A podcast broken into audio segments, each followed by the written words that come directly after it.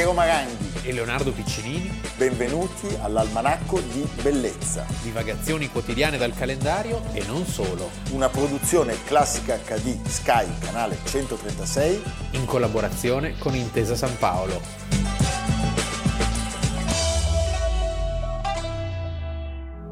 Oh mia bella Madonnina, che te brille te lontano, tu t'adora e piscinina, ti te dominet Milan. Sota ti se vive la vita, se sta mai coi mani in mano, canta in tuc lontan de Napoli se mer, ma per venire in chiamina. Almanacco di bellezza 8 agosto abbiamo iniziato con una canzone che ci porta in un luogo amatissimo, la nostra città di Milano, perché oggi vi raccontiamo le vicende di un arci milanese. Lui è sepolto al Famedio, ma prima era stato sepolto a Cireggio. Ah. Allora, dov'è Cireggio? Mai sentito. Prima della fine della trasmissione Where is Cireggio? quando mandiamo i contributi andiamo a vederlo perché non siamo Sì. preparati. Comunque lui in realtà muore a Roma nel 1933, l'8 di agosto. A Roma era andato perché aveva fatto una grande fortuna e un po' perché ogni tanto faceva anche arrabbiare i milanesi, o Sì. perlomeno ne scontentava una parte, come è inevitabile quando si fanno dei grandi interventi urbanistici e architettonici. E architettonici. Stiamo parlando di Luca Beltrami. Luca Beltrami. Luca Beltrami era un intellettuale dell'epoca, era un uomo pienamente calato nel suo tempo, faceva cose che oggi non si farebbero più, che farebbero rabbrividire, no? Era un uomo dalle conoscenze internazionali, perché ricordiamo che lui nasce a Milano nel 1854. Ah, non a Cireggio. O a Cireggio. Ah, ecco, adesso dobbiamo chiarirla questa cosa. Che a cavolo. Cireggio- Va bene, mentre tu racconti, Tu vado a vedere dov'è Cireggio, dov'è dov'è Cireggio. Mundi bene. Cireggio. Eh, Cireggio. Cireggio, eh, e quindi, eh, eh, però si forma a Parigi. si forma a Parigi. E a Parigi c'era ancora vivo l'insegnamento di Viollet-le-Duc, del colui che ha ricostruito la cattedrale di Notre Dame e le ha dato la forma per cui oggi la conosciamo e che ha ricostruito tanti altri edifici, da- dal castello di Pierrefonds a Carcassonne. Cioè voi quando andate a, a Carcassonne vedete questa città murata, meravigliosa, dovete pensare che si tratta sostanzialmente di un fake. Allora, scusate, Cireggio è una frazione del comune di Omegna, Ah, quindi Lago d'Orta, Lago d'Orta, quindi un, un- bel lontano da ci- Milano. Sì, ma ci piace però. Sì, perfetto. Eh? Sì, sì, rubinetti. Rubi- no, adesso non più rubinetti. Non ci sono più Ci rubinetti. sono stati molti rubinetti, oggi è pieno di persici, luciperca Sì. e altri pesci interessanti perché è stato risanato ed è un posto meraviglioso il Lago d'Orta. Cireggio o non Cireggio? Non Cireggio. Non Cireggio. Cioè lui va- viene sepolto a Cireggio perché era il paese della famiglia, ma lui era nato a Milano. Era nato a Milano. Il tema, come dire, voi dove vedete Luca Beltrami a Milano? Innanzitutto lo vedete al Castello Sforzesco. Sì. Perché pensa che c'era stato un dibattito verso la fine dell'Ottocento sulla destinazione del castello. Sì, perché ricordiamo, il castello sforzesco era sostanzialmente un grande casermone semi-diroccato, eh, dai tempi di Napoleone non era più circondato dalle mura, quindi era al centro di una vastissima terra di nessuno, possiamo Certo. dire. Mentre il retro eh, verrà, la grande piazza d'armi verrà trasformata nel parco Sempione, Ma loro avevano fatto un'idea di fare un quartiere residenziale. fanno un quartiere residenziale e sfruttano la vecchia idea rivoluzionaria e fanno il cosiddetto foro Bonaparte. In più il foro Bonaparte si trova in un asse che congiunge teoricamente il, il Duomo, quindi via Dante, eh, piazza Cordusio, Fino all'arco. fino all'arco. L'arco della pace. Questo castellone nel mezzo dava un po' fastidio. Cosa ne facciamo? Ma Cosa Beltrami, che era un uomo capace, come dire, di, di interventi radicali, ma anche molto legato alla storia, Sì, sì, il cosiddetto restauro storico è il suo. io è- lo chiamerei restauro, restauro Eh sì. storico disinvolto. molto disinvolto, però era l'epoca anche in cui si trasformavano le grandi cattedrali che nel tempo si erano arricchite di altari barocchi, eh? Certo. Lì si, tira- si tirava giù tutto per riportarle a quella che si pensava essere la forma originale. E poi noi sappiamo L'uomo che, di Modena, che alcuni, Orvieto, sappiamo eh. che alcuni architetti gli altari barocchi poi li mettevano nelle case dei loro committenti. Sì, e, e questo ha aiutato molto la nascita dell'antiquariato. Eh, assolutamente. Allora, cosa succede? Lui, dopo una strenua battaglia in difesa del simbolo del castello, del luogo del castello, interviene con un restauro pazzesco, diciamo, Sì, radicalissimo. che si basava su un dato vero, perché la torre del Filarete che era esplosa, era saltata in aria perché era una polveriera, Era una polveriera. nel 500, eh, c'è- c'era però, esisteva, ci sono dei dipinti addirittura che la e raffigurano. lui la rifà. E lui la rifà. Verrà E inaugurata la- la da Umberto I. da Umberto I. C'è la statua a cavallo di Umberto I. E lui la rifà e ricordiamolo, oggi la Torre del Filarete è uno dei simboli di Milano, davanti al quale c'è anche una rigogliosissima fontana e quindi molti sposini, turisti, I giapponesi adorano. i giapponesi adoro, oppure vedi ogni tanto delle coppie di cinesi con delle macchine bianche lunghe tipo 30 metri che si sono appena sposati e vanno lì a fare le fotografie. Sì. eh? Cose molto amene e interessanti. Ed è un luogo visitatissimo il Sì. castello, attraversatissimo tra l'altro. Non quanto dovrebbe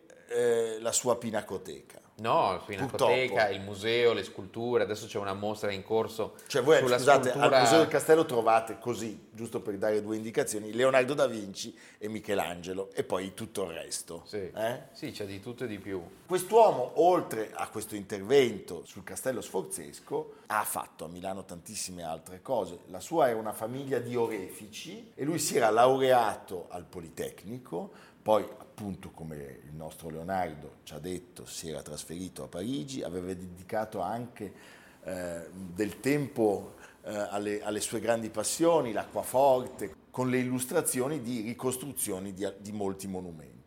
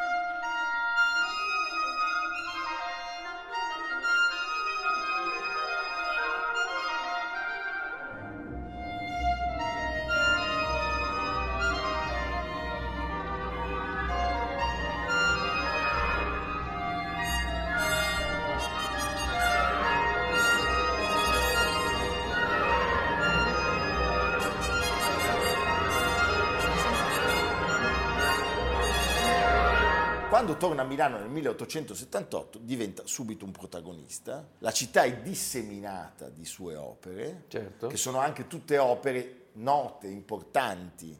Eh, la sede della lui, banca diciamo, commerciale. Lui è l'architetto perfetto per dare nobiltà, in qualche modo cultura architettonica alla città che cresce, eh, la città in pieno, in pieno sviluppo, la città post-unitaria. Anche infatti il, il tema del il dibattito sul castello era anche dovuto a non voler più ricordare i fatti precedenti all'unità d'Italia. Infatti cruenti. Cioè il castello era il luogo delle prigioni, dei patiboli, eh, era, luogo, era il luogo di Radetzky. Era il luogo di Radetzky e quindi questa nuova città che si arricchisce in maniera esponenziale, pensa solo a Piazza della Scala, no? da una parte hai la banca commerciale, dall'altra il palazzo Töplitz, cioè hai il simbolo del grande capitale, ma poi anche la sede del Corriere della Sera, eh, tutta via Dante, le- Certo. Cordusio. Cioè, ci sono- la sede delle generali in piazza Cordusio è di la Beltrami. sede delle Generali in piazza Cordusio tra via Mercanti e via Orefici, che tra l'altro oggi è in restauro e diventerà un grande albergo con una terrazza panoramica. Questo è molto interessante. Per andare a bere dei- a bere dei to- gin tonic. Dei gin tonic. e mi piace leggere dal Partecipa, scusa, ricordiamolo, abbiamo citato la banca commerciale che è un edificio oggi ancora più di allora amatissimo dai milanesi perché è sede delle Gallerie Non d'Italia. ci si va solo per aprire un conto corrente. o per bere anche lì un, un ottimo gin tonic, ma per vedere una bellissima collezione Sì. di arte. E eh, mi piace leggere dal nostro libro preferito, quello di Marta Boneschi. Marta Boneschi Su- lotta insieme a noi. Sì, un ricordo di Beltrami. La sua figura alta e magra è familiare nel quartiere di Via Cernaia, dove ha lo studio. Come è noto, il suo carattere da cappellat.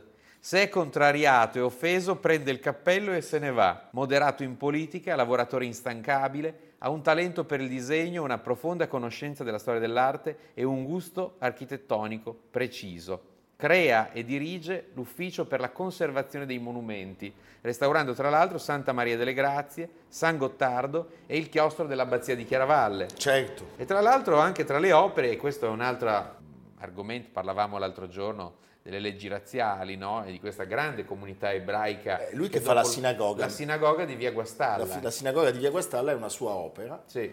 e, e poi io posso raccontare un episodio che conosco molto bene, è grazie a Luca Beltrami che si salva la vigna di Leonardo Ecco. da un intervento di un altro architetto. Hai- perché nei progetti di Casa degli Attellani e del restauro, Piero Portaluppi, che era assolutamente, come dire, devoto alla figura di Beltrami, aveva però disegnato un campo da tennis. Cioè aveva pensato di far fuori gli ultimi filari della vigna di Leonardo, che era stata distrutta da una, da una speculazione edilizia, Sì. e però Beltrami aveva chiamato il committente dicendo no, quei filari Ah. non si devono toccare. Ah, ecco, vedi. Hai capito? Quindi E Beltrami, ricordiamo, interviene proprio di fronte su Santa Maria delle Santa Maria Grazie. Grazie, prima di Portaluppi che Prima- la restaurerà due volte. Prima di Portaluppi, quindi è un architetto che in qualche modo è presente ovunque sì. a Milano.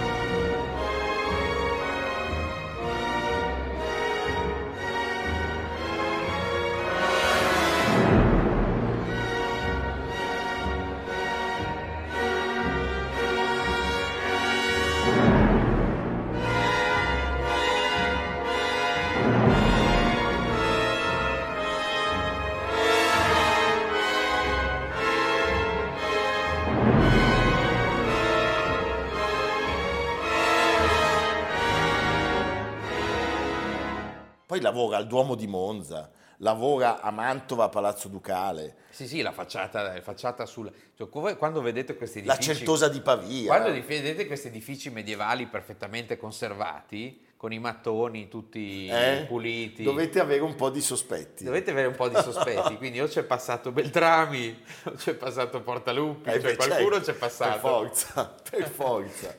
Eh, allora, eh, diciamo che uno dei suoi ultimi eh, atti molto, eh, come ha detto Leonardo, aveva un carattere molto forte, fu eh, la difesa della speculazione edilizia eh, dalla, dalla pustella dei fabbri, cioè sostanzialmente alla fine di, di via, di di via Cesare Correnti, Correnti. che aveva questo arco molto bello in pietra che apre la sezione medievale dei musei del castello. esposto al castello sforzesco. La, la porta è stata distrutta. è stata distrutta e ad un certo punto lui decide, come dire, che è venuto il momento, avendo avuto molta fortuna a Milano negli anni venti, di trasferirsi a Roma. A Roma, Non c'è sì. più Umberto. Ecco, non, non parlerei però di, in Beltrami di un'architettura umbertina.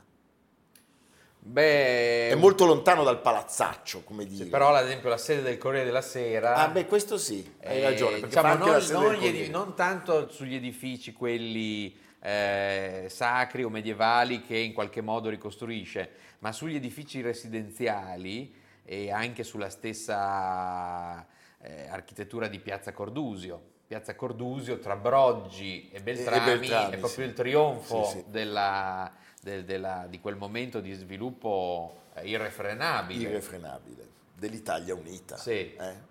Senti Leonardo, prima di andare a Roma però c'è un altro intervento che non possiamo non ricordare e che suscita non poche polemiche. Siamo a Venezia, Ah, la, la ricostruzione del campanile, questo signore rifà il campanile che era crollato, che era crollato nel 1902 Piazza San Marco, eh. e viene tirato su com'era e dov'era, cioè sostanzialmente un po' per anastilosi, un po' con mattoni nuovi, perché ed è una grande opera, perché è impressionante eh, come idea. Vabbè, assolutamente. Senti, Lui altro- va a Roma, lui va a Roma e, e- e lavora su altri progetti, cioè si occupa molto di restauri, lavora sui restauri, sarà deputato per tre legislature e poi senatore. senatore del regno, A dimostrazione che una volta si facevano deputati e senatori anche figure sì, di un certo peso, beh, voglio dire, Eh. Giuseppe Verdi tra Sì, gli altri, sì. Luca Beltrami. Oggi, oggi da che punto siamo? E no, oggi- sui senatori a vita siamo contenti, Senatori generalmente. sì, anche se non ci sono Eh. mai poi in Parlamento. Beh, Poi- però a parte qualche Liliana che- Segre, Sì, Renzo Piano, Liliana Segre è molto presente, Renzo Piano già meno, Già però vabbè, comunque è un onore, Ma diciamo, certo. in qualche modo. Ma all'epoca invece questi erano senatori proprio... eh, facevano la politica. Sì. Per esempio, certamente noi possiamo immaginare le battaglie di Beltrami per non permettere a nessun altro architetto di fare quello che aveva fatto lui probabilmente. Diciamo che Beltrami a Roma eh, diventa una- l'architetto del sacro, Sì. cioè lui lavora tantissimo per il Vaticano.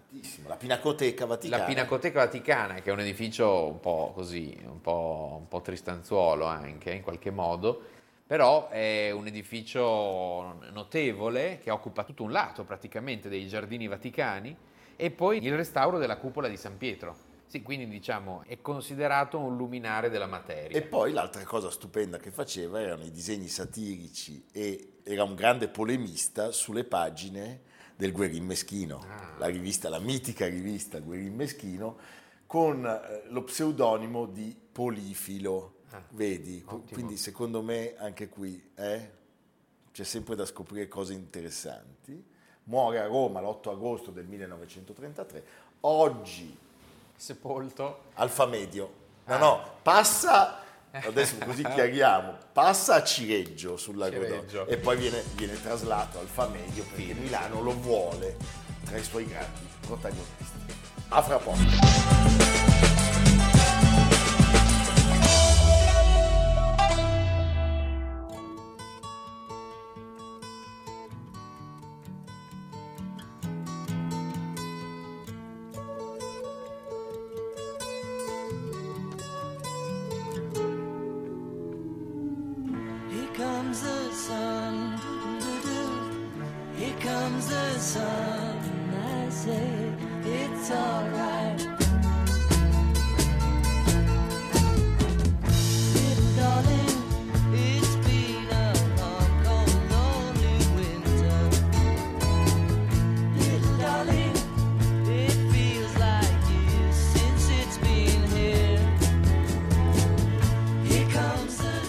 Allora, Leonardo, seconda parte, abbiamo iniziato con una canzone famosissima di un gruppo ancora più famoso e noi oggi vogliamo raccontare una pagina iconografica fondamentale della storia della musica tutta, cioè quella copertina del disco dei Beatles in cui attraversano la strada. Eh? delle cose più riprese, più ri, no? Il disco Tutti- è Abbey tutti Road. Vanno, tutti vanno ad Abbey Road a farsi fotografare. Tu sei Certo. andato a farti fotografare. no, io ho fatto la stessa foto con, eh, con, eh, i, miei, i miei figli Vedi? su un passaggio pedonale però a Genova. Ah, eh? E si chie- questo è più carino. eh, è più carino. Sì. Carruggio Road si chiama. eh? Va bene. Allora, quella pagina è stata pubblicata il 26 settembre del 1969. Siamo a Abbey Road è a Londra, siamo a nord-ovest di Regent's Park. Ed è la sede Degli dove- studi. degli studi pazzeschi dove è stata sostanzialmente fissata, incisa per sempre la storia della musica rock, pop, eh, non soltanto dei Beatles, No, no. Pink Floyd Sì, sì. E un'infinità di altri mostri sacri. Eh, Dark Side of the Moon. Esattamente. Eh, questo disco, il loro disco, è considerato un- uno dei migliori album di tutti i tempi perché Beh, arrivano quelle fantastiche sperimentazioni dei Beatles eh, e noi sappiamo che è stato registrato appunto negli studi di Abbey Road Studios a Londra, da cui ha preso il nome. Ma perché ne parliamo, Leonardo, oggi, l'8 agosto? Perché è il giorno in cui si scatta la famosa foto. La famosa foto è stata scattata oggi. Sì. Eh? Nel pensa 1969. Quanti, pensa quanti turisti sono arrivati lì. Ah, pazzesco. Adesso con la Brexit secondo me finisce. Ma se quello. fanno una fotografia a noi due, non so, a Qui precotto. in via Conizugna. No, in via Conizzugni, esatto. Secondo te poi arrivano i turisti? Beh, daci qualche anno di tempo. Va bene, va bene. I brani musicali di questo disco sono patrimonio universale eh? e strabusati dal cinema, dalla pubblicità, Sì, quello che colpisce è come siano moderni. sono modernissimi. Cioè non avverti che sono passati più di 50 anni. No, e secondo me sono proprio questi dischi quelli che, ahimè o per fortuna, dimostrano l'assoluta superiorità dei Beatles rispetto, Ah, rispetto agli Stones.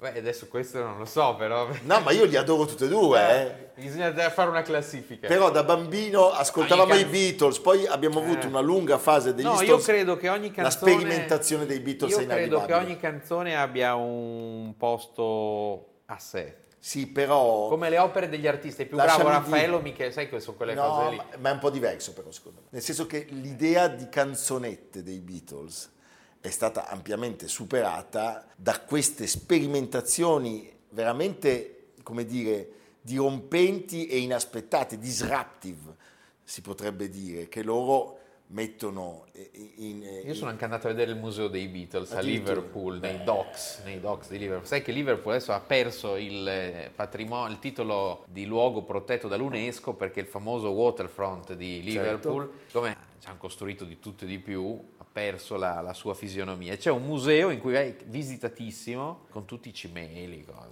Ascoltiamo una canzone famosissima dal disco.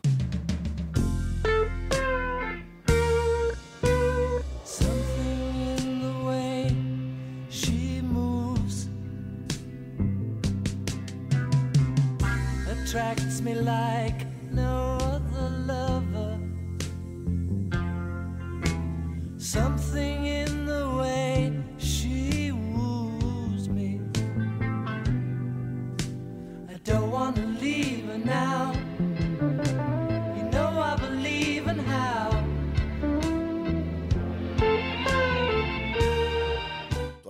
La foto E viene... ho anche, ho anche cantato con, eh, adesso, adesso questo sembra una cosa, era il nostro vicino di casa in un college a, in Ringo Inghilterra. No, Paul McCartney. No! Sì, tutti seduti, tutti seduti su questo scalone, c'era uno al piano e lui cantava Yesterday. E tu cantavi con lui? Tutti cantavamo Yesterday. No, ma è È stata pazzesco. una scena abbastanza... Ma non c'è un filmato che lo mandiamo? No. Vabbè, peccato. Che c'era questo fantastico eh, direttore del college che era un tipo strano, si chiamava Jeff ed era suo grande amico, fa- facevano le battaglie per i diritti civili, laburiste ed era il vicino di casa. Voi quindi- capite da dove viene questo Leonardo, il milieu. Eh. eh? Sentite la fotografia, viene scattata come abbiamo raccontato l'8 agosto del 69. La scatta Ian, Ian Macmillan che sale su una scala con una macchina fotografica che solo nominare già ci fa comprendere il livello stratosferico, la Hasselblad, eh? e fa delle fotografie. Hasselblad è seconda solo la Luger. Alla Luger, nome. sì, o la Contax, gli, obie- gli obiettivi Zeiss, eh, Carl Zeiss Iena. Iena. Va bene. Allora, gli scatti furono solo sei. Oggi per fare una, una fotografia di un disco ne fanno 600 probabilmente. Il terzo di questi sei risultò il migliore e fu quello poi utilizzato per la copertina eh, del disco. Cosa succede? Dobbiamo addentrarci in una delle prime teorie del complotto nate nel mondo della musica rock. Perché per motivi assolutamente misteriosi, nel 1966 si sparge la voce che Paul McCartney, l'amico di Leo, fosse Eh, morto sì. in un incidente stradale a causa di una autostoppista incinta, scappata di casa, a cui aveva dato un passaggio. Allora, quando la ragazza gli dice che vorrebbe abortire contro il volere del suo ragazzo, McCartney si distrae, passa con il semaforo rosso, sbanda e si schianta contro un albero. Questa è la leggenda. La notizia arriva Chissà, ai poi tre... questa, chissà poi questa leggenda com'è nata. La notizia arriva ai tre Beatles che decidono che Paul sarebbe stato sostituito da un sosia, capisci? Per questo motivo i Beatles non si sarebbero più esibiti dal vivo e inizia un mistero pazzesco. Si scatena un putiferio in cui ogni Ma singola... non c'entra Soros? No, No. no, non c'è Soros, non ci sono i terapiattisti. E il Bilderberg.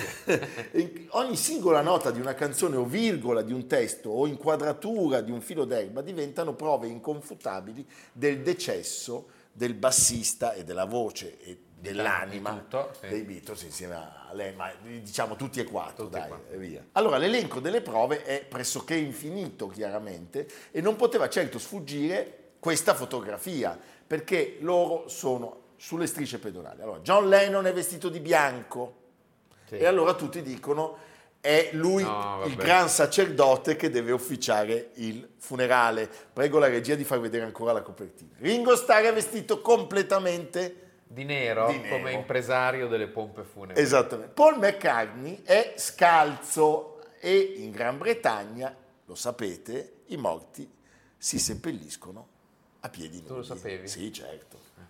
Inoltre, no, non lo sapevo. Inoltre tiene la sigaretta con la mano destra, Ma... è mancino. eh, Eh. eh, questa non la racconta giusta. E George Harrison è vestito in jeans come un becchino che deve scavare la fossa. La fossa. Ma non basta. La targa del maggiolino che vedete È al contrario, no.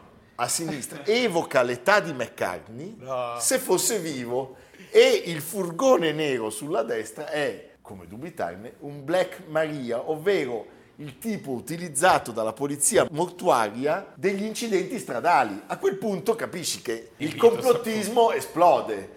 Arrivano anche dei pentastellati probabilmente in questa vicenda. Sicuro. Sicuro? Sì, sì, sì. Antelittera. Eh. Pensa che si, si- si tira fuori anche la povera Sharon Tate. Anche Sharon Stone. No, Sharon Stone purtroppo no, e nemmeno le sue mutandine. eh. E quindi che cosa succede?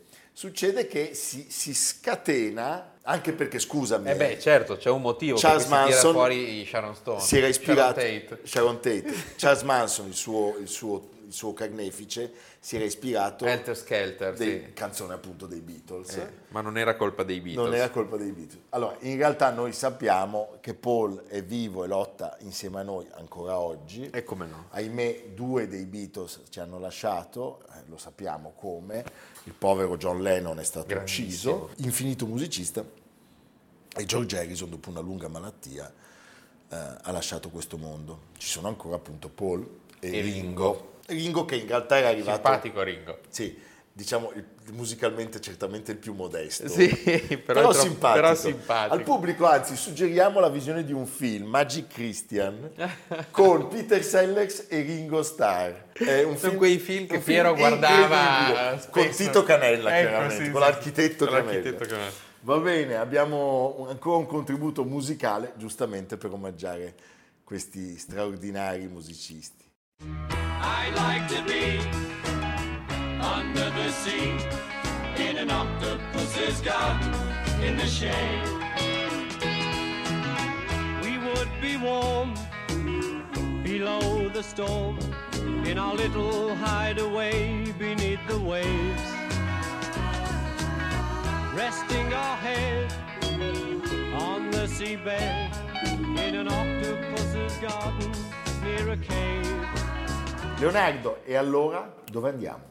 E allora abbiamo parlato di Beltrami, non, Oh. solo, non solo Milano, ci sono tante cose di Beltrami in giro, tra queste la Rocca di Soncino. La Rocca di Soncino. Soncino era l'ultimo baluardo dei, dei milanesi prima del confine con la Serenissima. Un no? posto bellissimo. Bellissimo, un castello molto evocativo anche grazie ai restauri Sì, certo. di Beltrami. Pensa che è stato scelto anche insieme a Torre Chiara, che è un altro posto incredibile vicino a Parma, per Lady Hawk, il film. No, sai Lady Hawk? certo. Sì, sì. Hai capito? Carlo V donò la rocca di Soncino alla famiglia Stampa, che allora si chiama Stampa di Soncino, poi diventerà Casati Stampa di Soncino. Palazzo Stampa, infatti a Casati Milano... stampa? Sì, Ma quelli del delitto sì, quelli lì della, Previti, delle porcherie. Sì. delle porcherie, Eh tutta sì. la storia, fantastica. Sì, La storia che racconteremo all'almanacco certamente. presto, certamente perché a Piero gli piacciono queste cose un Eh po' certo, torbide. cioè, Sì, poi c'è anche un po' di pecoreccio, C'è scusa. molto C'è pecoreccio. molto pecoreccio, per cui voglio dire... E gli Stampa omaggeranno Carlo V con le grandi colonne d'Ercole sul tetto del loro palazzo qua a Milano, il Moto Plus Ultra. Quello in, in, in- In via Torino. in via Torino, la sede c'è di anche via Schirà. Stampa, e c'è anche via Stampa, la sede di Schirà. La sede di Schirà, la casa editrice. E grande. nel 1876 gli Stampa donarono il castello al comune ed ecco che eh, Luca Beltrami lo restaura come un maniero d'altri tempi.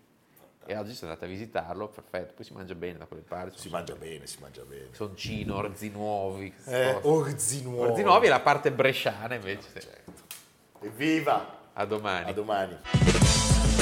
Almanacco di bellezza, a cura di Piero Maranghi e Leonardo Piccinini. Con Lucia Simioni, Jacopo Ghilardotti, Samantha Chiodini, Paolo Faroni, Silvia Corbetta. Realizzato da Amerigo Daveri, Domenico Catano, Valentino Puppini, Simone Manganello. Una produzione classica HD, Sky Canale 136 in collaborazione con Intesa San Paolo.